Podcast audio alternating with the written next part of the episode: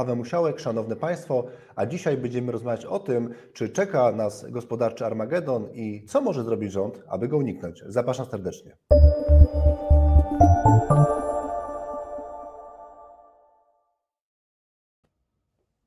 A moim Państwa gościem jest Piotr Arak, dyrektor Polskiego Instytutu Ekonomicznego. Witam Cię Piotrze bardzo serdecznie.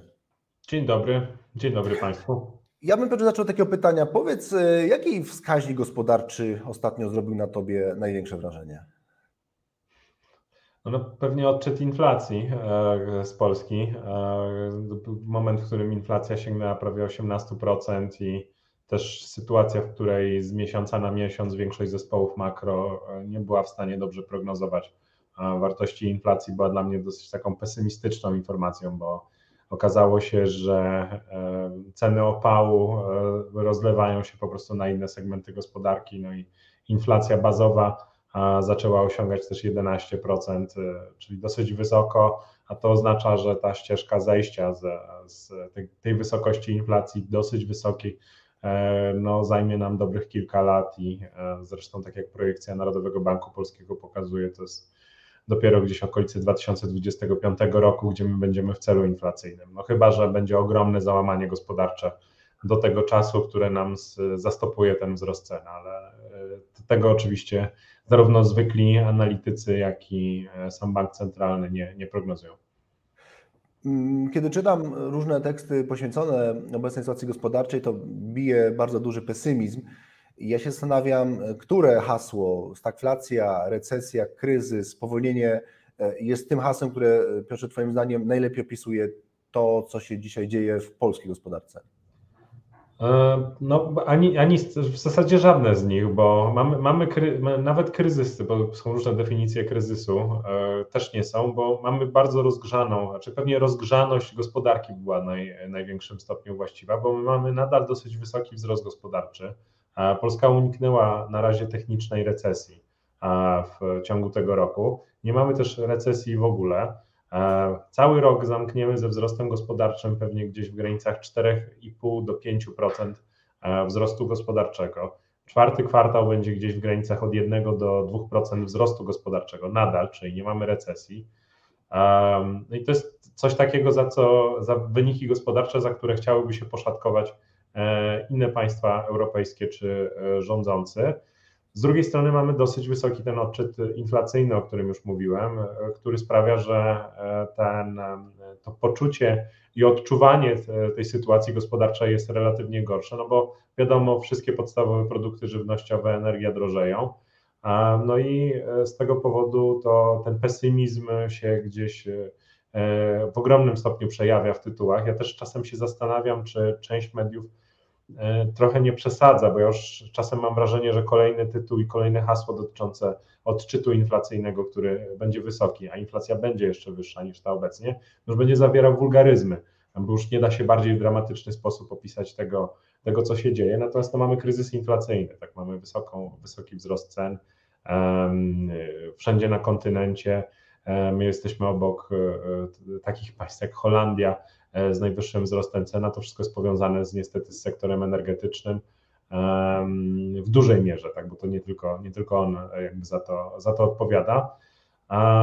Natomiast no, przyszły rok to jest nadal pozytywny odczyt wzrostu gospodarczego. Polska w odróżnieniu od państw eurozony e, będzie miała nadal wzrost gospodarczy. Będzie niski, najpewniej trochę powyżej 1%, e, ale nadal to będzie pozytywny odczyt wzrostu gospodarczego, więc Wtedy e, potencjalnie my mamy stagnację gospodarczą i wysoką inflację, ale też musimy zobaczyć, bo na razie ta polska gospodarka okazuje się być e, zbyt rozgrzana i zbyt dobrze rozwijająca się, jeżeli chodzi o, o to zatrzymanie e, się, no i też zatrzymanie wzrostu cen przez to. Czy w takim razie wierzysz w to, że Polska może być ponownie tą zieloną wyspą, tak jak byliśmy nią w roku 2008-2009, kiedy to pamiętamy na mapie Europy w kolorze czerwonym była taka mm, wcale nie mała zielona plamka, tą plamką była Polska, która miała wtedy dodatni wzrost gospodarczy. Oczywiście wszyscy odczuwaliśmy spowolnienie, ale technicznie rzecz biorąc to PKB było dodatnie. Także kiedy patrzymy na ten kryzys covidowy, również te wyniki gospodarcze Polski były całkiem niezłe. I czy w takim razie w przyszłym roku też y, są przesłanki, które każą nam patrzeć z umiarkowanym optymizmem, przynajmniej jeśli chodzi o resztę Europy. No my będziemy jednym z tych kilku państw w Unii Europejskiej, których będzie pozytywny odczyt wzrostu gospodarczego. Będzie ich pewnie tak 5-6, więc nie będziemy sami, tak jak to było w 2009. Natomiast pewnie ta druga połowa roku to już będzie jakiś moment odbicia gospodarczego, stąd też e, na razie bardzo niemrawe, ale jednak sygnały o tym, że, e, że bank centralny e, po okresie zacieśniania stóp procentowych będzie chciał je obniżać. Natomiast nadal to będzie w środowisku wyższej inflacji. Mamy do czynienia trochę z innego rodzaju kryzysem niż te, które były do tej pory. Nie jest to ani kryzys bezrobocia, bo zarówno bezrobocie nie ma szansy wzrosnąć zbyt wysoko, ono może osiągnąć nie 6,5%, to oznacza w porównaniu do tam powyżej 5%, jak mamy obecnie, maksymalnie, a to nadal oznacza, e, że nam stopa bezrobocia by wzrosła mniej więcej tak jak w okresie e, pandemii koronawirusa, czyli byłby to odczyt niezbyt duży, nie wpłynęłoby to w sposób znaczący na, e, na polski rynek pracy. No i nie, nie ma ryzyka tego, że, że w Polsce będzie wysokie bezrobocie. E, natomiast no, będzie tak, że realne wynagrodzenia w gospodarce będą e, pewnie się zmniejszać. I to jest scenariusz wszystkich państw rozwiniętych, bo nigdzie one nie nadążają za, za wzrostem cen. E, stąd też bardzo wiele rządów wprowadza różne pakiety pomocowe czy osłonowe dla części gospodarstw domowych albo dla wszystkich gospodarstw domowych, po to, żeby zmniejszyć reperkusje społeczne tego, co się dzieje na, na rynku energetycznym, a przez to także na w ogóle w gospodarce.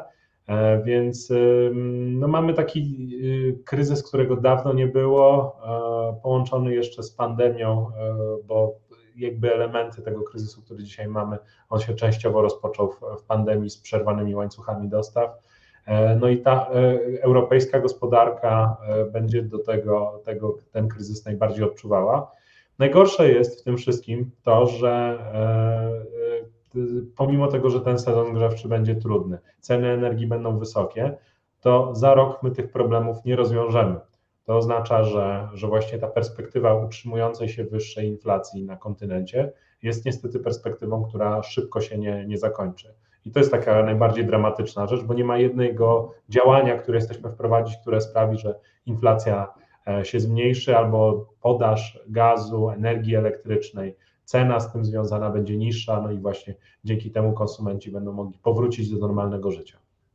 E, z tego, co powiedziałeś, wynika, że w takim razie najgorsze dopiero przed nami, bo skoro inflacja ma jeszcze przez długi okres być wysoka, jeżeli te ceny energii będą wysokie, bo przecież my dopiero zaczęliśmy proces derusyfikacji, a więc e, tak naprawdę będziemy wszyscy poszukiwać nierosyjskich surowców w przyszłym roku. Bardzo intensywnie, to pewnie wpłynie e, na cenę energii także dla konsumentów, to czy w takim razie, e, Piotrze, jesteś w stanie podać swoją prognozę, kiedy z punktu widzenia takiego przeciętnego Kowalskiego miniemy ten najgorszy okres, z punktu widzenia właśnie tego, ile ta realna pensja będzie, będzie ważyć, z punktu widzenia wielu różnych czynników, kiedy miniemy ten punkt, po którym już e, będziemy wracać na tą ścieżkę wzrostu, e, którą pamiętaliśmy jeszcze niedawno. Na ścieżkę wzrostu no, pewnie będziemy wracać w drugiej połowie przyszłego roku, e, po spowolnieniu na początku 2023, do którego chcemy dojść, bo pamiętajmy o tym, że też dojście do spowolnienia gospodarczego, nawet małej recesji w Polsce jest czymś, czego, co chcemy osiągnąć z tego powodu, żeby zastopować wzrost cen. E, natomiast może nie być tak, że uda nam się całkowicie obniżyć e, ten wskaźnik inflacji, czyli on po prostu nadal będzie utrzymywał się na podwyższonym poziomie. Ja nie jestem w stanie powiedzieć, czy to będzie, nie początek 2024 roku, kiedy e, będzie tak, że siła nabywcza będzie wystarczająco nadganiać nad inflacją i będziemy w stanie powiedzieć, że powiedzmy ten poziom życia będzie stabilny, tak? czyli że nie będzie sytuacji, w której E, e, będziemy, będzie nam się pogarszało, bo produkty pewne drożeją, nasze płace nie rosną tak szybko, a sytuacja jest na tyle niepewna. E, to też jest niestety powiązane z ryzykiem geopolitycznym dla Polski, jakim jest wojna. I do momentu, w którym nie nastąpi jakakolwiek stabilizacja na, na froncie na Ukrainie, nie będzie albo zamrożonego konfliktu, albo e, jakiegoś rozwiązania w procesie negocjacji, który będzie akceptowalny dla Ukrainy, wtedy no, nie będziemy mogli mówić o pełnej stabilizacji, e, zwłaszcza takiego kraju, jakim jest Polska, państwa bałtyckie, Europa Środkowa, no bo za naszą granicą, czego doświadczyliśmy w ciągu ostatnich dni, jest, toczy się wojna i sytuacja w takiej, w której reperkusje wojny, zarówno militarne, jak i gospodarcze, będą, będą na nas wpływać jeszcze przez jakiś czas. To w takim razie jeszcze do tej wojny chciałbym nawiązać, dlatego że dla każdego e, pewnie oglądającego i słuchającego jest oczywiste, że ta wojna wpływa na ceny nośników energetycznych przede wszystkim. E, wszyscy wiemy, że tuż po wybuchu, e, po rosyjskiej agresji na Ukrainę te ceny ropy wystrzeliły bardzo wysoko. To jest naturalna reakcja w czasie każdego kryzysu które zamieszane jest jakiekolwiek państwo eksportujące ropę naftową. Wiemy także, że oczywiście działania e, Rosji samej, e, zarówno jeśli chodzi o ropę naftową, jeśli chodzi o gaz, e, też doprowadzały do, do tego, że te ceny są bardzo wysokie, ale ja bym chciał Cię poprosić o o, o mm, odpowiedź na pytanie, jak poza tymi czynnikami energetycznymi ta wojna wpływa na polską gospodarkę. Czy, to, czy, czy są jeszcze jakieś istotne elementy tej wojny, które Twoim zdaniem należy podkreślić, które e, w istotny sposób wpływają na to, gdzie my dzisiaj jesteśmy? Czy może te, ta transmisja cen energii jest tym jakby głównym, e, najważniejszym czynnikiem, którym, o którym powinniśmy mówić, inne są zupełnie drugorzędne? E, to jest, to jest ten główny negatywny aspekt e, tego, co się dzieje, dzieje w naszym kraju. Dodatkowym czynnikiem dosyć inflacjogennym, o czym też e, Bank Centralny wspominał w swoich publikacjach i my też pisaliśmy w raportach, co podbija wartość dodaną kreowaną w Polsce mniej więcej o jeden punkt procentowy w ciągu tego roku, jest napływ uchodźców do Polski. Bo to są osoby, które zabrały swoje oszczędności, zabrały swoje pieniądze, zabrały swój dobytek przejeżdżały przez nasz kraj, podbijając wyniki konsumpcji, e, konsumując produkty, które były splanowane i produkcja, dostawy były planowane na znacznie mniejszą liczbę populacji konsumentów e, na terenie Polski. E, wpłynęła nam na to, że, że mieliśmy bardzo dobre wyniki sprzedaży detalicznej i w zasadzie konsumpcja nie jest w stanie się zatrzymać, nadal jest powyżej poziomu z poprzedniego roku, bo mamy dodatkowych konsumentów na terenie naszego kraju. E, jak porównujemy się z tym poprzednim okresem, to po prostu tyle ludzi nie było e, w Polsce, tyle osób nie było na, na ulicach Warszawy, tyle i tak samo większych miast w, w naszym kraju, czy tyle samochodów nie jeździło nawet, mimo tego, że jest problem z dostawami, ale te, to są te osoby, które u, uciekły z autami. No i to powoduje e, to, że mamy większą wartość dodaną kreowaną w gospodarce, jednocześnie mamy czynnik proinflacyjny zwiększający nam inflację przez to, że jest to niedopasowanie e, popytu i podaży, bo były inne plany w, innych, w innej sytuacji makroekonomicznej e, tworzone, e, ale też duża część z tych osób, które przyjechała do naszego kraju, podjęła zatrudnienie i z tych cząstkowych danych, które publikuje Ministerstwo Rodziny i Polityki Społecznej, wiemy, że, że to jest ponad 400 tysięcy osób, które podjęły zatrudnienie. Porównując to do mianownika w postaci liczby osób, e, które są w wieku produkcyjnym e, zarejestrowanych w systemie PESEL. Mamy wskaźnik gdzieś w granicach 60, może nawet więcej procent osób pracujących w polskiej gospodarce. E, to jest oczywiście dosyć ułomna miara, no ale pokazuje też, że bardzo dużo wakatów w gospodarce, w sektorze usługowym, najczęściej też poniżej swoich kwalifikacji jednak wypełniły nam osoby, które, głównie kobiety, które przyjechały z, z Ukrainy. Powstało też 10 tysięcy firm e, z kapitałem ukraińskim od początku tego roku. Spółki e, przeniosły się działające e, kiedyś na Ukrainie, dzisiaj na terenie Polski.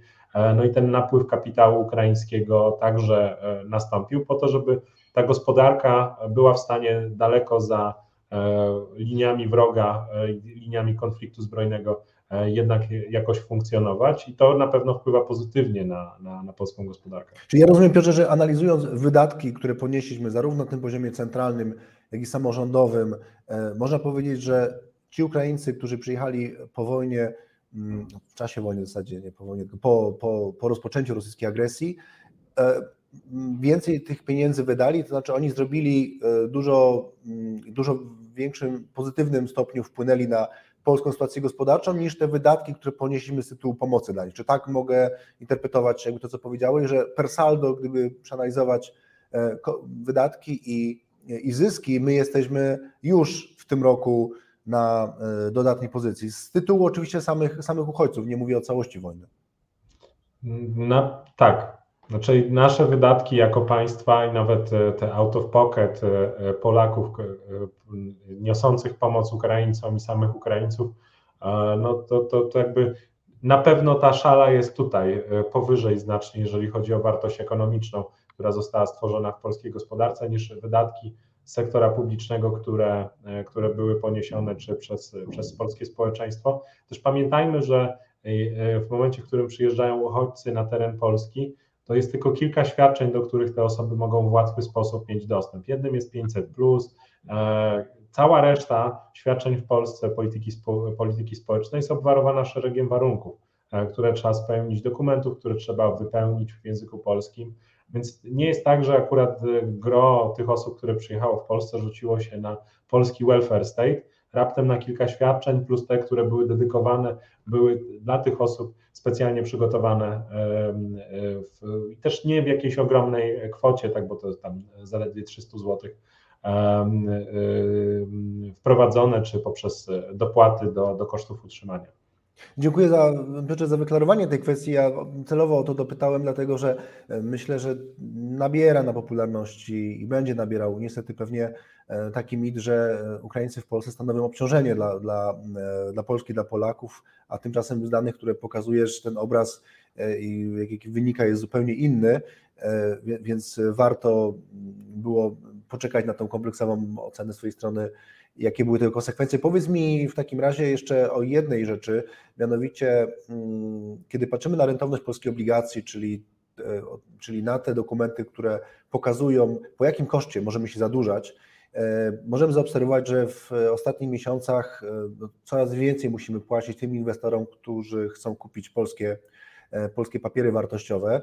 I czy to jest e, Twoim zdaniem sygnał, że mm, dla inwestorów Polska została wrzucona do jednego worka razem z, e, no niestety z Ukrainą, ale podpisana w worku region potencjalnie niebezpieczny, niestabilny, za które chce mieć dodatkową premię z tytułu inwestycji? Czy może jest tak, że ten wzrost rentowności wynika z tego, że już e, po prostu wzrost naszego zadłużenia w ostatnich latach tego nominalnego się zwiększył, no i inwestorzy powiedzieli sprawdzam. Tutaj są różne debaty ekonomistów na ten temat i ciekawy jestem Twojego zdania.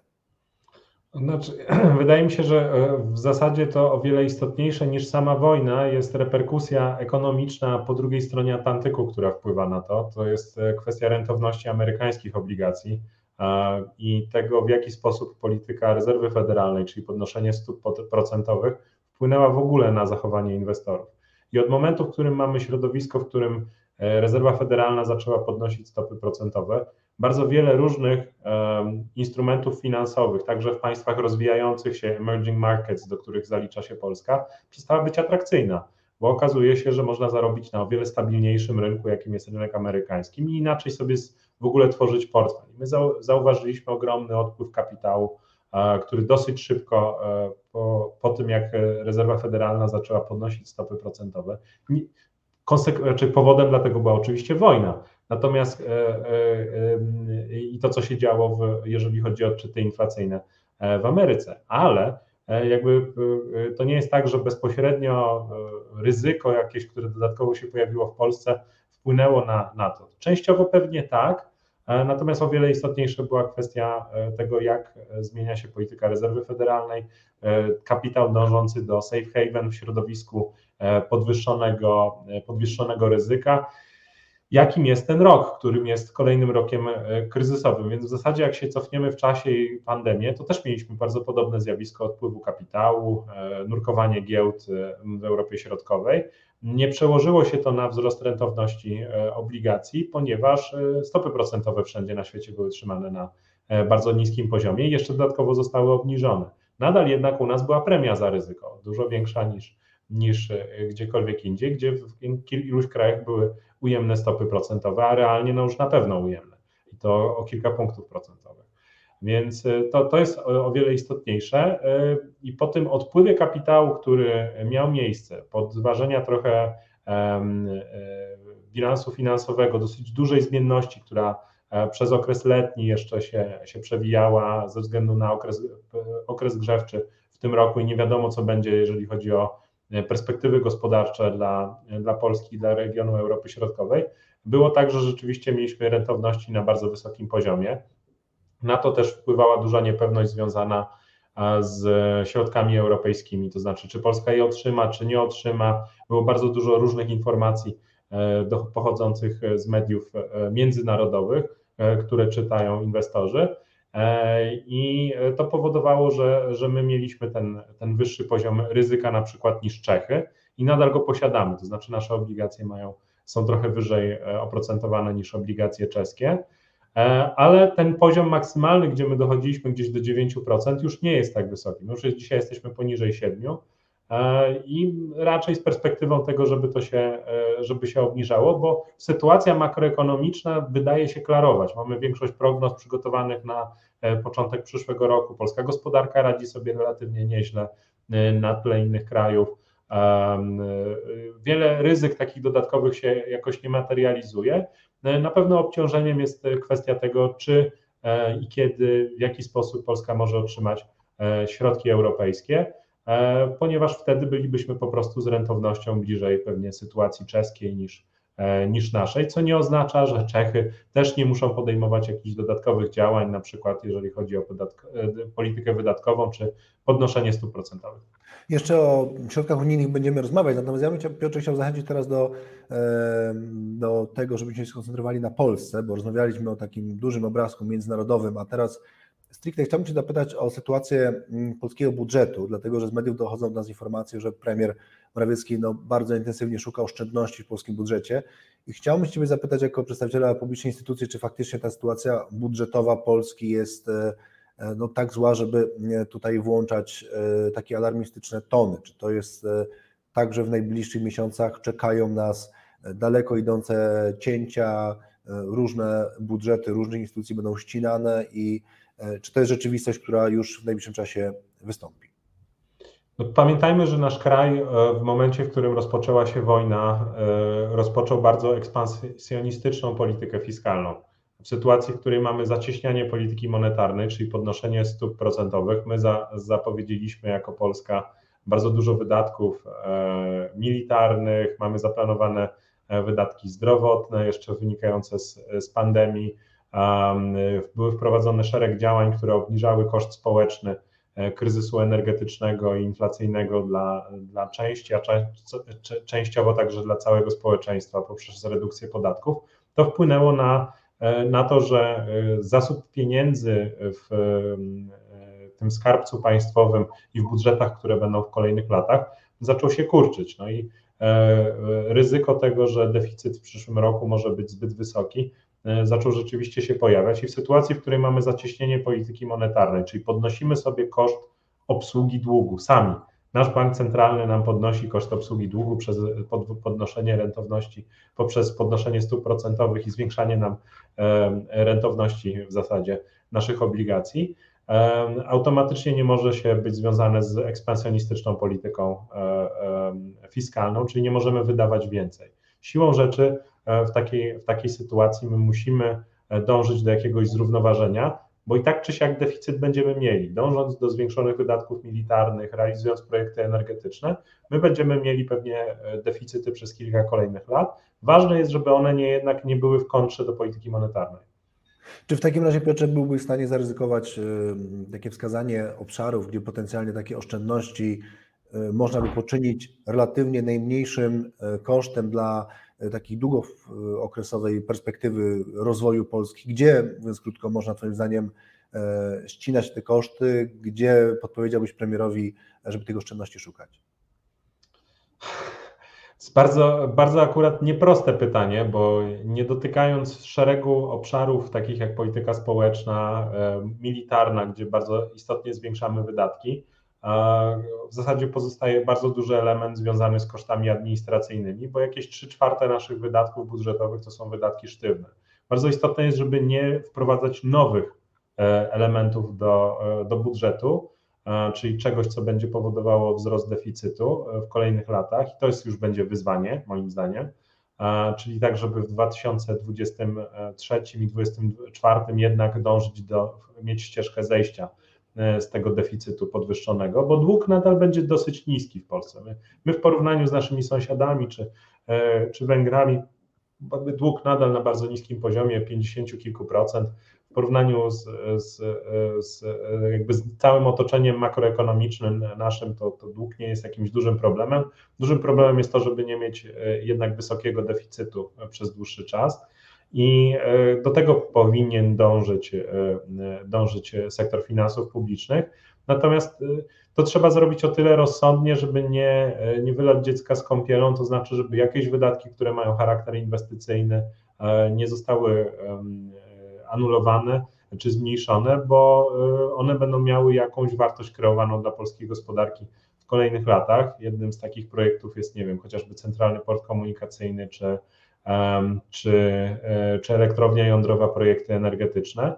Natomiast to, co na pewno można, e, można zrobić, i to już zapowiedział rząd, to zastanowienie się nad kształtem e, tego pakietu pomocowego, który został wprowadzony na początku tego roku, to znaczy, czy te redukcje w podatkach pośrednich, które były wprowadzone dla wszystkich obywateli, nie powinny być bardziej jednak targetowane, jakbym brzydko użył anglicyzmu, czyli kierowane do tych E, poszczególnych grup społecznych, które najbardziej e, cierpią w sytuacji tego kryzysu. No i także, żeby ten różny rodzaj świadczeń jednak nie był wypłacany długoterminowo, czyli także w sezonie 2024, 2023-2024 i tak dalej, i tak dalej. To znaczy, żeby tych dodatkowych wydatków e, jednak, jednak nie było, albo żeby miały jakiś charakter taki ograniczający, żeby nie, nie dotyczyły całej populacji, no bo wtedy one powodują E, o masę znacznie większy e, koszt budżetowy.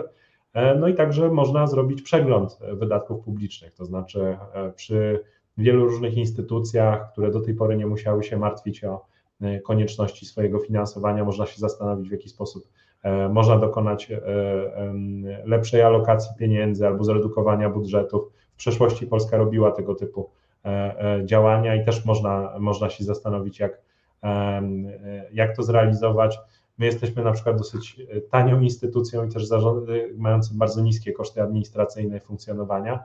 E, można się zastanowić, czy podobnie nie można zbenchmarkować innych instytucji publicznych, tak żeby koszty administracyjne e, w stosunku do funkcji publicznej, które pełnią, nie były jak na najniższym poziomie. To ja w takim razie zapytam Cię o to, czy stać nas na to, aby tarcza antyinflacyjna, która była w tym roku wprowadzana, była przedłużona jeden do jednego w przyszłym roku. Pytanie oczywiście jest o tyle e, istotne, że biorąc pod uwagę to, co powiedziałeś wcześniej, że ten przyszły rok również nie będzie łatwy i te ceny energii również nie będą niskie, e, no to mm, jakakolwiek zmiana w tej tarczy antyinflacyjnej, jakakolwiek, e, jakiekolwiek ścięcie, no będzie bardzo, w bardzo istotny sposób wpływało na budżet przeciętnego Kowalskiego. Więc proszę, czy ty wierzysz w to, masz jakąś intuicję co do tego, czy ta tarcza, która jest bardzo kosztowna w tym roku, e, ona w przyszłym roku będzie wyglądała podobnie, czy może będzie znacząco ograniczona?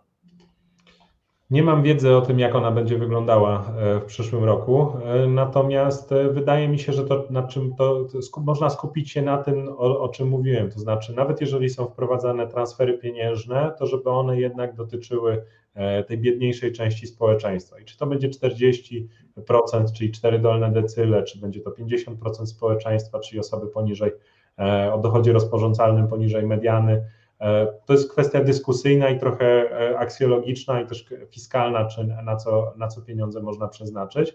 Na pewno i to zaleca Komisja Europejska, OECD, większość makroekonomistów, to jest, żeby zastanowić się na tym, żeby ulżyć E, tej biedniejszej części gospodarstw domowych i żeby one rzeczywiście nie były e, najbardziej narażone na popadnięcie w ubóstwo, bo mówimy o gospodarstwach domowych, które mogą wejść w skrajne ubóstwo, ubóstwo energetyczne w tym roku może dotyczyć e, kilkudziesięciu nawet procent gospodarstw domowych w Unii Europejskiej, nawet nie, nie w Polsce, tak, bo kryzys energetyczny i wzrost cen energii jest, jest wszędzie w Europie. Stąd też na przykład pakiet nawet pomocowy i ta tarcza, o której mówimy, że jest tak duża, ona jest dosyć średnia i przeciętna w relacji do PKB w porównaniu z Niemcami czy z Wielką Brytanią, bo tam wzrosty kosztów energii były jeszcze większe ze względu na to, co się zadziało na rynkach energetycznych. No i też to ryzyko polityczne i społeczne jest o wiele większe w niezadowoleniu części, części społeczeństwa. No na pewno trzeba gdzieś bilansować koszt i wydatki, a oraz to, co jest e, fizycznie możliwe. No, e, mamy wybory w 2023 roku i to na pewno nie będzie pomagało w stworzeniu takich bardzo szytych na miarę rozwiązań, e, które wolą ekonomiści, ponieważ one są często niepopularne, bo ograniczają dostęp do jakiegoś rodzaju świadczenia. Natomiast zadając pytanie, czy nas stać na to, żeby utrzymać taką tarczę w przyszłym roku, pewnie by było, tylko pytanie, czy warto ponosić dodatkowe koszty związane z obsługiem, obsługą długu i potrzebną emisją obligacji na e, tego rodzaju świadczenia, czy nie warto tego w jakiś sposób bardziej racjonalny skonstruować. Czy w takim razie wydaje się, że jeżeli mm, dalej te koszty zadłużenia będą na dość wysokim poziomie i nie będzie mm, politycznej zgody na to, aby te wydatki ograniczać, czy pewną koniecznością nie będzie to, abyśmy e, nowe podatki wprowadzili albo podwyższyli już te istniejące po to, aby zaszyć, e, zaszyć naszą e, dziurę. Pytam oczywiście też w tym kontekście, że w ostatnich latach rząd chwalił się czy Polskim Ładem, czy innymi rozwiązaniami, które właśnie miały na celu obniżenia podatków i pytam, czy ta rzeczywistość dzisiaj nas nie dogoniła i nie musimy odwracać pewnej logiki działań, którą ten rząd przyjął i czy nie będzie on zmuszał do tego, żeby jakieś podatki wprowadzić? To jest trochę taki miks raczej podatkowy, bo to nie są tylko obniżki. Pamiętajmy, że bardzo wiele różnych e, elementów systemu podatkowego zostało uszczelnionych, tak? Więc e, to jest tak, że uszczelnianie w systemie VAT-owskim przełożyło się na większe składki, na przykład e, na ubezpieczenie społeczne płaconych przez podatników, jakąś redukcję w szarej strefie i większy, compliance taki podatkowy bardzo wielu E, podatników. I e, ryzyko jest, e, bym powiedział, trochę inne, nie nawet w tym, żeby wprowadzać dodatkowe podatki, a takim, że może nastąpić nam rozszczelnienie systemu podatkowego. W sytuacji, w której mamy wojnę, napływ uchodźców, bardzo dużo, dużo się dzieje, jeżeli chodzi o, o sytuację zewnętrzną, to może wpływać na zwiększenie szarej strefy w Polsce w latach 2023-2024. Także redukując sobie koszty, e, część przedsiębiorców może próbować e, nie płacić części podatków, czyli przechodzić do transakcji w szarej strefie. No i to może być takie ryzyko, które może się pojawić e, w większym stopniu, które może spowodować, że będziemy, mniejsze, będziemy mieli mniejsze wpływy z części podatków do budżetu państwa. E, I to jest moim zdaniem takie o wiele istotniejsze ryzyko, bo e, trudniej z nim walczyć. Bo to, że trzeba powiedzieć, że trzeba będzie podwyższyć podatki. Komisja Europejska chce podwyższyć podatki. Wprowadzenie systemu EU ETS na gospodarstwa domowe i transport to automatycznie oznacza zwiększenie E, podatków pośrednich płaconych przez nas za wszystkie nośniki energetyczne. Chociaż też przyznamy, że Komisja Europejska nie lubi przyznawać, że te opłaty to są de facto podatki, więc lubi inaczej nazywać. Też oczywiście z przyczyn pewnie prawnych, no bo żeby zmienić podatki w Unii Europejskiej e, wymagana jest jednomyślność. Ja bym Cię Piotrze chciał zapytać jeszcze o takie rozwiązanie, które dla wielu jest świętym gralem, E, który ma rozwiązać wiele problemów gospodarczych, mianowicie mm, osławione środki z Krajowego e, Planu Odbudowy, czyli tego instrumentu, który został powołany e, w czasie pandemii COVID-19. Powiedz proszę, jaka jest Twoja ocena wpływu potencjalnego tych środków, które mają trafić do Polski? Czy to jest tak, że te środki mają bardzo duże znaczenie? Czy to jest kategoria nice to have, czy to jest kategoria must have w obecnej sytuacji gospodarczej Polski?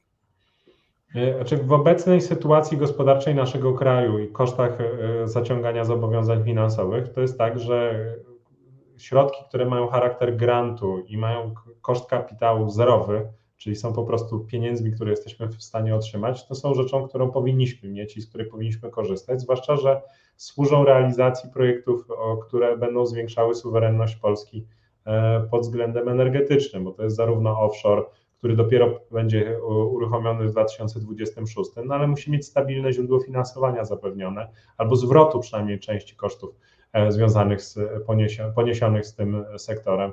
Tak samo chociażby, nie wiem, z technologiami wodorowymi, które były przewidziane do rozbudowy i rozwoju z udziałem środków europejskich.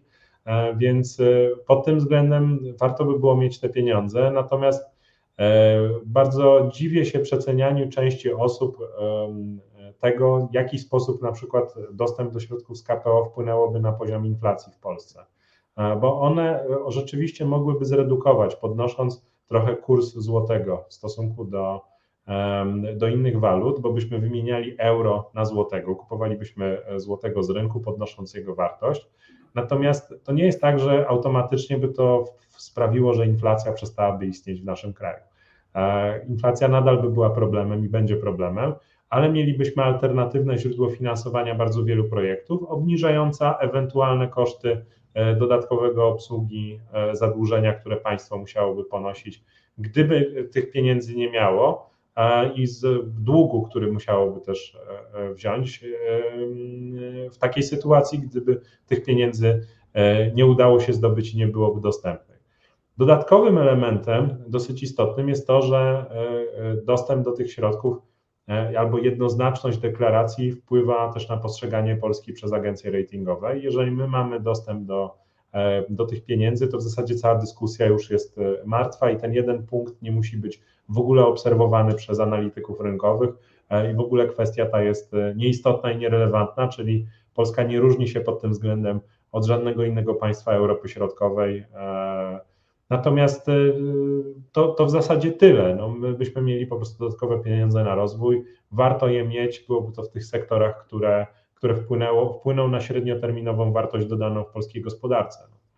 To ja bym jeszcze zapytać o czarny scenariusz, który polega na tym, że do Polski nie tylko nie trafiają środki z KPO, ale także nie trafiają środki z tak zwanego, nazwijmy to, normalnego budżetu siedmioletniego unijnego, bo takie też były przestrogi Komisji Europejskiej. E, ta procedura jeszcze się formalnie nie rozpoczęła, więc mamy do czynienia tylko i wyłącznie z pewnego rodzaju spekulacją, ale jednak e, podbudowaną pewnymi wypowiedziami przedstawicieli Komisji Europejskiej. Więc ja bym chciał Cię Piotrze zapytać o to, czy jeżeli w ogóle jakiekolwiek unijne środki w najbliższych latach do Polski nie trafią, e, to czy to będzie już oznaczało Armagedon dla polskiej gospodarki, bo o ile KPO są tymi pieniędzmi, nazwijmy to dodatkowymi, które, które nagle się pojawiły poprzez to, że zaciągamy wspólny dług, no to te środki unijne, nazwijmy to zwykłe, klasyczne, siedmioletnie, e, na nie wszyscy liczyliśmy i nikt nie spodziewał się jeszcze niedawno, że one mogą być w jakkolwiek sposób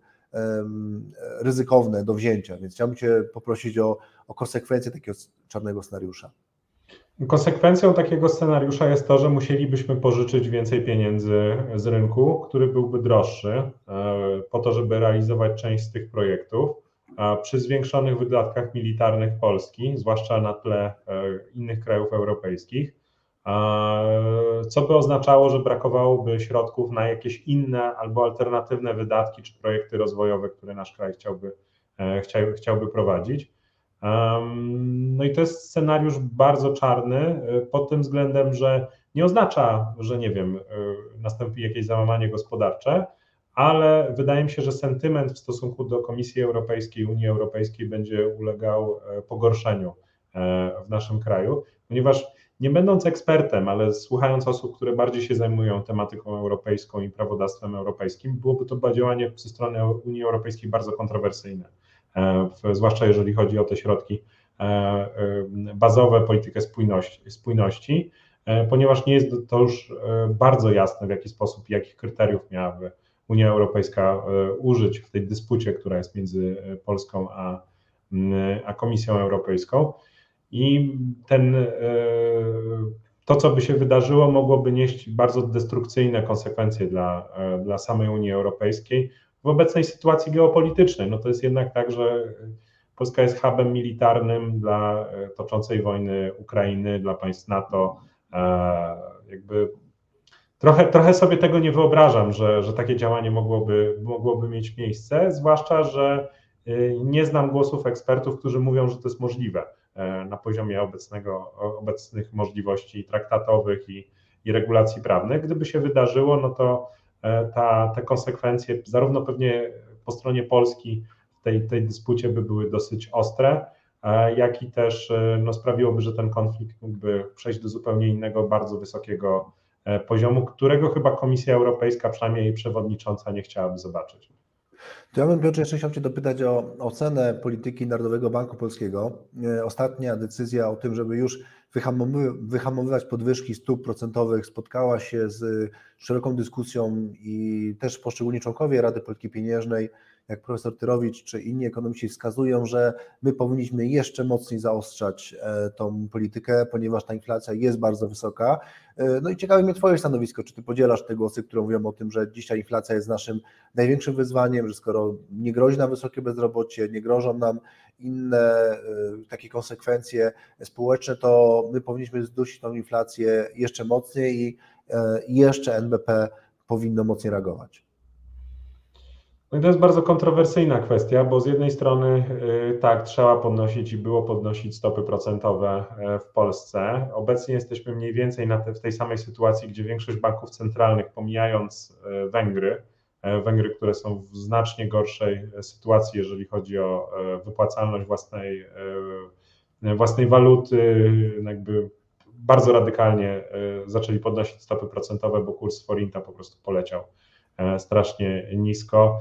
E, I e, ta sytuacja też kosztów obsługi długu węgierskiego jest, e, jest dosyć dramatyczna, stąd też bardzo dużo pojednawczych głosów ze strony węgierskiej w stronie, w stronę Komisji Europejskiej po to, żeby środki z KPO były dostępne.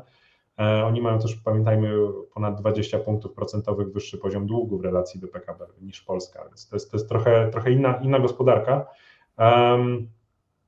I e, zupełnie też inna inflacja, bo oni mają inflację o e, prawie e, porównywalną, mają o prawie 6 punktów procentowych wyższą niż Polska, więc ta, ta, ta sytuacja węgierska jest inna. Ale to, co oznacza dalsze podnoszenie stóp procentowych, nie oznacza koniecznie wyhamowania wskaźnika inflacji w Polsce. Dyskusyjny jest właśnie poziom, czy na przykład jeszcze trzeba było podnosić e, kilka razy e, stopy procentowe po to i znowu przejść do sytuacji wait and see e, i zobaczyć, co się będzie działo i dojść, dojść do tego poziomu plateau, którym mamy w, w ciągu najbliższych miesięcy się znaleźć, czyli maksymalnego poziomu inflacji i ona potem powinna spadać. Bank centralny nasz wybrał tą ścieżkę najmniejszego ryzyka, to znaczy zmniejszenia, czy kierownictwo e, i większość w Radzie Polityki Pieniężnej, czyli dojścia do tego poziomu, nie podnoszenia kosztów obsługi zadłużenia e, dla Polski zbytnio, e, kosztu kapitału, jednocześnie widząc reperkusje negatywne na rynku, no bo to widzimy, o 3 czwarte spadła ilość kredytów hipotecznych, następuje dosyć duże spowolnienie na, na rynku budowlanym, w ogóle w gospodarce też obserwujemy spowolnienie, choć nie aż tak szybkie, jakby można było oczekiwać. E, I to są w zasadzie konsekwencje decyzji sprzed roku. To nie jest tak, że to jest decyzja, to jest konsekwencja tego, co się wydarzyło miesiąc temu. I e, jeżeli będzie tak, że, ta, te stop, że te stopy się utrzymają na mniej więcej podobnym poziomie, inflacja nas nie będzie zaskakiwać negatywnie, E, i w tym lutym, marcu zobaczymy najwyższy odczyt inflacji, a potem ona zacznie spadać, no to pewnie bank centralny podjął dobrą decyzję. Jeżeli będzie tak, że ta inflacja nadal będzie rosła w kolejnych miesiącach, może być, może być to wniosek za tym, żeby e, jednak wyżej podnosić stopy procentowe um, i, i żeby jednak ograniczyć ewentualne ryzyko tego, że, e, że inflacja będzie nam się utrzymywać na, na podwyższonym poziomie. Tylko ja powtarzam od samego początku tego kryzysu.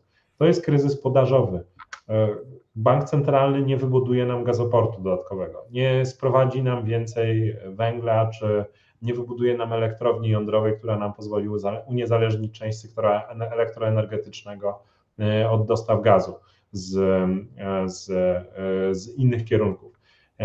I to, to jest podstawowy problem. Znaczy, my jesteśmy w takiej sytuacji, w której jakiekolwiek decyzje, które byśmy wewnętrznie podejmowali, w tak dużym stopniu nie wpłyną na wartość wskaźnika inflacji. Gdyby było inaczej, no to rzeczywiście dochodzenie do wyższego poziomu e, stóp procentowych, doganianie e, wartością stóp procentowych wskaźnika inflacji miałoby sens. Dzisiaj musimy trochę bardziej e, ostrożnie to podejmować, co nie oznacza, że należy wykluczać jakiekolwiek podwyżki stóp procentowych w kolejnych miesiącach. To bardzo będzie zależało od tego odczytu, który zobaczymy w listopadzie. Oczywiście. Ja mam jeszcze pytanie odnośnie inflacji, ale takie bardziej E, globalne, mianowicie zastanawiam się, na ile mm, też ta mm, inflacja jest powodowana tylko i wyłącznie działaniami wojennymi, a na ile być Piotrze jednak powiązał to z dodrugiem pieniędzy, który miał miejsce w czasie e, pandemii. Wtedy pamiętam taką bardzo gorącą dyskusję, która wybuchła w środowiskach ekonomistów. E, po jednej stronie mieliśmy konserwatystów fiskalnych, którzy mówili, że nie powinniśmy się znacząco zadłużać, bo to później się odbije czkawką i ten koszt długu będzie E, rósł. No i dzisiaj bardzo często te osoby mówią, a nie mówiliśmy. Z drugiej strony mamy tych, którzy mówią o tym, że ten sztywny próg konstytucyjny na poziomie 60% e, i ten unijny, on jest nieco przestarzały, on nie, nie jest elastyczny i my musimy podejść do, e, do gospodarki nieco inaczej. Pandemia jest takim bardzo specyficznym wydarzeniem o konsekwencjach bardzo złożonych dla, dla gospodarki, no i ona wymaga tej odpowiednich narzędzi, również w postaci zadłużania się, żeby utrzymać płynność firm. I zastanawiam się, na ile, Piotrze, Twoim zdaniem racji mieli ci, którzy mówili ostrożnie zadłużanie, bo później poniesiemy konsekwencje, e, a na ile racji mieli ci, że ci, którzy mówili o tym, że nie, warto się zadłużać, bo po prostu to i tak e, jest najlepsze rozwiązanie, jakie najmniej bolesne e, długofalowo niż jakiekolwiek alternatywy. No, ja jednak pamiętam e, głosy tych, którzy byli dzisiaj bardzo konserwatywni, e, jeżeli chodzi o wydatki publiczne i zadłużanie się państwa, którzy w lutym i marcu 2020 e, roku mówili o bardzo istotnym potrzebie pomocy państwa i emisji dodatkowych obligacji, zapewnienia płynności przedsiębiorstw i ogromnych pakietów pomocowych, które powinny być przeciwdziałać recesji. I ja pamiętam te głosy i to są dokładnie te same osoby, które dzisiaj mówią, że to państwo odpowiada za, za część inflacji przez tą reakcję. Jasne, ja Piotrze e... mówię o tych osobach, które są spójne w swoim przekazie, bo oczywiście e, te osoby, które, e, których odpowiedzi na różne wyzwania gospodarcze są uzależnione od poziomu sympatii wobec rządu, nie biorę pod uwagę, ale, ale wśród ekonomistów myślę o takiej różnej, różnym stosunku do rządu możemy znaleźć dwie zupełnie różne szkoły i ciekaw jestem, jak ty się między nimi byś poruszał. No, ja, ja, ja jednak uważam, że sytuacja, w której znaleźliśmy się w 2020 roku e, i która umożliwiła Polsce dosyć wysokie odbicie gospodarcze, najwyższe do tego momentu e, ze wszystkich państw Unii Europejskiej, jest to, żeby zapewnić e, płynność finansową przedsiębiorstwom, ograniczyć skalę ewentualnej redukcji zatrudnienia i działania, które były wtedy podjęte, które nie były największymi też w Unii Europejskiej, ale jednak były znacząco większymi niż podczas e, poprzedniego kryzysu finansowego. E, to wyzwanie rozumiała wtedy Unia Europejska i Unia Europejska po dziś dzień e, w swoich działaniach podąża tą ścieżką. To znaczy, w sytuacji kryzysu energetycznego my dzisiaj mówimy o reformie reguł fiskalnych Unii Europejskiej i dostosowania ścieżki dojścia do 60% zadłużenia, bo bardzo mało członków strefy euro jest e, chociażby blisko nawet poziomu 60% w relacji do długu i tego, żeby były indywidualne ścieżki dojścia e, do, tego, do tej wysokości długu, więc ta elastyczność dzisiaj myślenia o tym, dokąd trzeba zmierzać, jeżeli chodzi o wydatki publiczne. I to też, że w e, debacie amerykańskiej zarówno po stronie republikańskiej, bardziej konserwatywnej finansowo, a e, po stronie e, demokratycznej, bardziej liberalnej, można powiedzieć socjaldemokratycznej, także pojawiały się dyskusje o tym, w jaki sposób zapewnić pomoc e, gospodarstwom domowym w, sytuacji kryzysu gospodarczego. I dyskusja jest oczywiście o to, czy i w jakim sposób państwo w każdej sytuacji powinno reagować. Natomiast My mieliśmy podwyższoną inflację wchodząc w kryzys pandemiczny i było raczej ryzyko tego, że w 2020 roku trzeba będzie podnosić stopy procentowe, tak jak to się wydarzyło w 2021. I dyskusja była tylko o tym, kiedy my będziemy musieli rozpocząć cykl podwyżek stóp procentowych wychodząc z pandemii, bo wiadomo było, że, że konsekwencją dla kraju, który utrzymał wskaźnik inflacji, a nawet on się lekko podniósł przez cały okres E, pandemii, będzie to, że trzeba będzie podnosić stopy procentowe. Nikt w tej sytuacji jednak nie przewidywał tego, że będzie wojna, e, kryzys energetyczny i będziemy w sytuacji, w której e, jakieś rakiety będą spadały na terytorium Polski. Już nie mówiąc o tym, co się dzieje i setkach czy dziesiątkach tysiącach ludzi, którzy zginęli na terenie Ukrainy. Więc Trochę, trochę nie ma innych odpowiedzi i alternatyw tutaj. Polityka fiskalna musi być jednak dla polityki bezpieczeństwa trochę służebna, bo pamiętajmy, że pierwszym i podstawowym zadaniem państwa jest jednak zapewnianie bezpieczeństwa swoim obywatelom. I my musimy się zastanowić nad takim kształtem tych instytucji i instrumentów finansowych, które będą gwarantowały ten pierwszy element. E, ja wiem, że to może nie być bardzo popularne, ale w sytuacji tego, co się dzieje na naszej granicy, e, my musimy myśleć e, trochę innymi kategoriami niż, niż Hiszpanie, trochę innymi kategoriami także niż chociażby Belgia, pomimo tego, że mamy nawet mniejszą skalę wyzwań fiskalnych, bo mamy o wiele zdrowsze finanse publiczne, między innymi przez reguły wewnętrzne i dostosowywanie się do reguł europejskich niż tamte kraje. Piotrze, jesteś autorem książki Pandenomia, która to książka e, była wydana e, z takim zamysłem, aby pokazać konsekwencje gospodarcze e, tej pandemii, z którą, no, która do dzisiaj w zasadzie trwa, ale wiemy, że jej najbardziej intensywna faza już za nami. Miejmy nadzieję, przynajmniej każdy po 24 lutego już chyba o pandemii zapomniał. I ja mam do Ciebie pytanie, na ile patrząc na to, co się dzieje teraz, czyli tą kolejną sekwencję takiego takich bardzo poważnych wydarzeń, wstrząsów, które wpływają na światową gospodarkę, czyli bardzo wysoka inflacja e, i wojna, duża niepewność. Na ile ty uważasz, że mm, ten paradygmat ekonomiczny, w którym żyliśmy przed pandemią, on jest dzisiaj aktualny? Na ile to, co się wydarzyło, wpływa tylko i wyłącznie teraz na ten okres e, takich turbulencji, a na ile pewne rozwiązania, pewne pewne refleksje na stałe pojawią się już w myśleniu ekonomicznym i w polityce gospodarczej. Na, na, na ile jesteśmy dzisiaj, mówiąc prosto, e, świadkami jakichś tektonicznych zmian gospodarczych, które z nami zostaną na, na długie lata, być może pokolenia? Na pewno e, wydaje mi się, że najistotniejsze elementy e, tego, co, że, czyli że ta pandemia może mijać, to chyba widać w zachowaniach chińskich liderów, bo Xi Jinping, który podczas szczytu G20 jednak uściskuje się z liderami globalnymi, pokazuje, że ta polityka dosyć od, od większej odległości i zero, zero COVID e, w mniejszym stopniu ma e, uzasadnienie sanitarne, a w większym stopniu pewnie jest kwestią jakby decyzji politycznych, żeby zmniejszyć poziom niezadowolenia społecznego wewnątrz Chin i możliwości protestu e, w sytuacji, w której on umacnia swoją pozycję i władzę. E, no i ten, ten, ta pandemia nałożyła się na właśnie na kilka procesów, które podskórnie się działy i jednocześnie przyspieszyły e, w tym okresie e, kilkuletnim.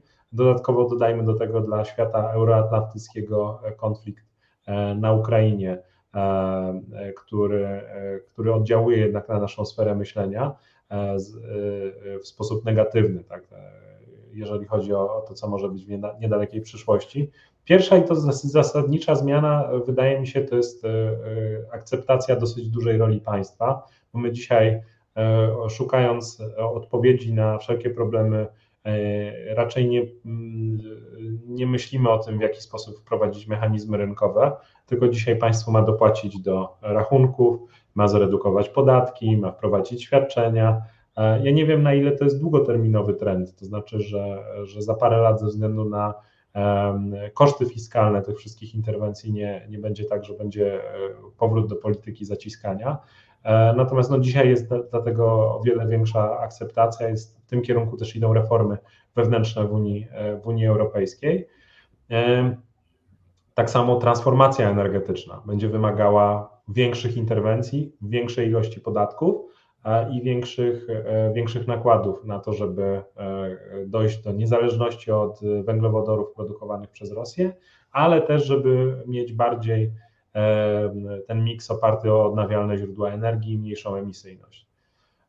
I taki drugi obszar, który mi się wydaje widać radykalną zmianę, to jest kwestia handlu międzynarodowego. Wszystko zaczęło się w okolicach 2016 roku, kiedy e, Trump został prezydentem Stanów Zjednoczonych i rozpoczął batalię handlową z Chinami, ale za nim podążył biznes amerykański. To znaczy, Trump miał wsparcie Ameryka konsensus amerykańskiego biznesu, który e, zaczął w ostatnich latach być zauważać, że traci w stosunku do, do Chin. E, konsekwencje e, e, pandemii było to, że łańcuchy dostaw, które są tak rozciągnięte po całym globie, niosą za sobą ogromne ryzyka. a także większość osób zaczęła zauważać to, co się dzieje w Chinach, czyli jednak dosyć istotne zwiększenie roli władzy centralnej, większą cenzurę, działania, w które też przejmują firmy technologiczne pod, pod jarzmo partii komunistycznej. No i jednak, że ten taki swobodny przepływ kapitału między Ameryką i resztą świata i Chinami no nie jest do końca taki swobodny, co będzie prowadziło do procesu, który część ekonomistów nazywa friendshoringiem, czyli kooperacją, taką destrukturyzacją globalizacji i kooperacją pomiędzy grupami państw regionalnie, ale także pod względem wartości ze sobą kooperujących. I to nie przeszkadza temu, żeby Arabia Saudyjska była tym krajem, z którym my częściej robimy biznes, e, ponieważ uznajemy ich za przyjaciela, bo nie chce zrobić nam nic złego. I stąd odnowienie relacji między Ameryką a Arabią Saudyjską, gdzie pamiętajmy, że, że prezydent Stanów Zjednoczonych po tym, jak został prezydentem, mówił o tym, że, e, że obecny e, książę MBS w skrócie jest, jest zbrodniarzem po tym, jak zabił dziennikarza niezależnego współpracującego z amerykańskimi mediami. I jest tak, że to nie przeszkadza dzisiaj w mówieniu o tym, że musimy mieć z tymi państwami relacje, bo są o wiele większe ryzyka na wschodzie. Rosja, Chiny, które ze sobą współpracują i ewentualne ryzyko e, dla globalnego handlu, które może się pojawić w sytuacji, w której Chiny zajmą Tajwan e, albo będą próbować zająć e, Tajwan, ponieważ jakby dekonstrukcja globalnego handlu, gdzie Chiny są odpowiadają za 18% wartości globalnej gospodarki. Rosja to jest mniej więcej 2%. I jednak ponad, dla ponad 40 państw na świecie są głównym partnerem handlowym, może być po prostu nie do zrealizowania. A Zachód może, ze względu na to, co myśli społeczeństwo e, zachodnie, chcieć podobnej reakcji jak w stosunku do Ukrainy. I wtedy będziemy dopiero żyli w reperkusjach bardzo istotnego konfliktu zbrojnego, gospodarczych, e, które sprawią, że no, na dostawę samochodu będziemy musieli czekać nie rok, a kilka lat. E, I okaże się, że będziemy musieli w ogóle nowe modele biznesowe tworzyć, bo E, poprzedni model globalizacji w ogóle przestanie istnieć. E, więc ta fragmentaryzacja produkcji wydaje mi się, że będzie takim dziedzictwem tego, e, tego procesu w połączeniu z dosyć dużym interwencjonizmem publicznym powiązanym z bezpieczeństwem. Czy to powiązanym z, wcześniej z pandemią, teraz z ryzykiem wojny, co ma też swoje negatywne konsekwencje. Pamiętajmy, jakby fragmentaryzacja produkcji oznacza wyższe koszty dla konsumenta. Większe wydatki na bezpieczeństwo oznacza wyższy poziom zadłużenia lub wyższe podatki w niedalekiej przyszłości. E, czy to będą podatki zielone, czy jakiekolwiek inne, no wydatki publiczne z próżni się nie biorą aż tak bardzo. I bardzo mnie kusi, żeby dopytać o to, czy na tej defragmentaryzacji globalizacji Polska zyska czy straci, ale czas już powoli dobiega końca. Myślę, że to jest w ogóle świetny temat na, na inną rozmowę przy innej okazji. Ja bym chciał Cię na koniec proszę zapytać o to, o co zawsze pytam moich gości, czyli o udaną reformę w Polsce, która e, miała miejsce w ostatnich latach. Niekoniecznie chodzi o ten rząd, może być poprzedni. E, Piotrze, jaka, e, jaka reforma, czy jaka decyzja polityczna uważasz, że wymaga mocnego doświetlenia i zaakcentowania jako, jako bardzo pozytywna, bo ona się długofalowo e, przełoży na lepszy rozwój Polski? Wydaje mi się, że najważniejszą decyzją, może nie reformą, ale decyzją, która ma wsparcie dzisiaj już w większości społeczeństwa, a także e, jest popularna w każdym ugrupowaniu politycznym i to różni nas od innych e, jakby debat politycznych w innych częściach Europy, jest decyzja o tym, że mamy partnera biznesowego dla pierwszej elektrowni jądrowej w naszym kraju i w sytuacji jesteśmy takiej, w której mamy wybraną lokalizację, mamy partnera, jesteśmy w zasadzie w momencie, w którym gdybyśmy nie chcieli tego dalej realizować, czyli nie byłoby tego konsensusu politycznego, który mi się wydaje, że jednak istnieje, że niezależnie od tego, kto będzie rządził w kolejnych latach, to projekt elektrowni jądrowej w Polsce będzie realizowany, e, chociażby ze względu na ryzyko tego, że zostaną e, że zostanie Polska pozwana e, przez amerykańską korporację i przegra. w sytuacji, w której nie będzie w stanie realizować dalej tego projektu, ale to jest najważniejsza decyzja zwiększająca suwerenność energetyczną, popierana dzisiaj przez 86% społeczeństwa. Piotrze, bardzo dziękuję Ci w takim razie za rozmowę. Mam nadzieję, że nie będzie takiego, mm, takiej sytuacji, w której będziemy pozywani przez Amerykanów. Trzymamy kciuki, aby ta inwestycja e, została zrealizowana. Piotr Arak był dzisiaj moim Państwa gościem. Piotrze, bardzo dziękuję za udział w programie. Dziękuję bardzo.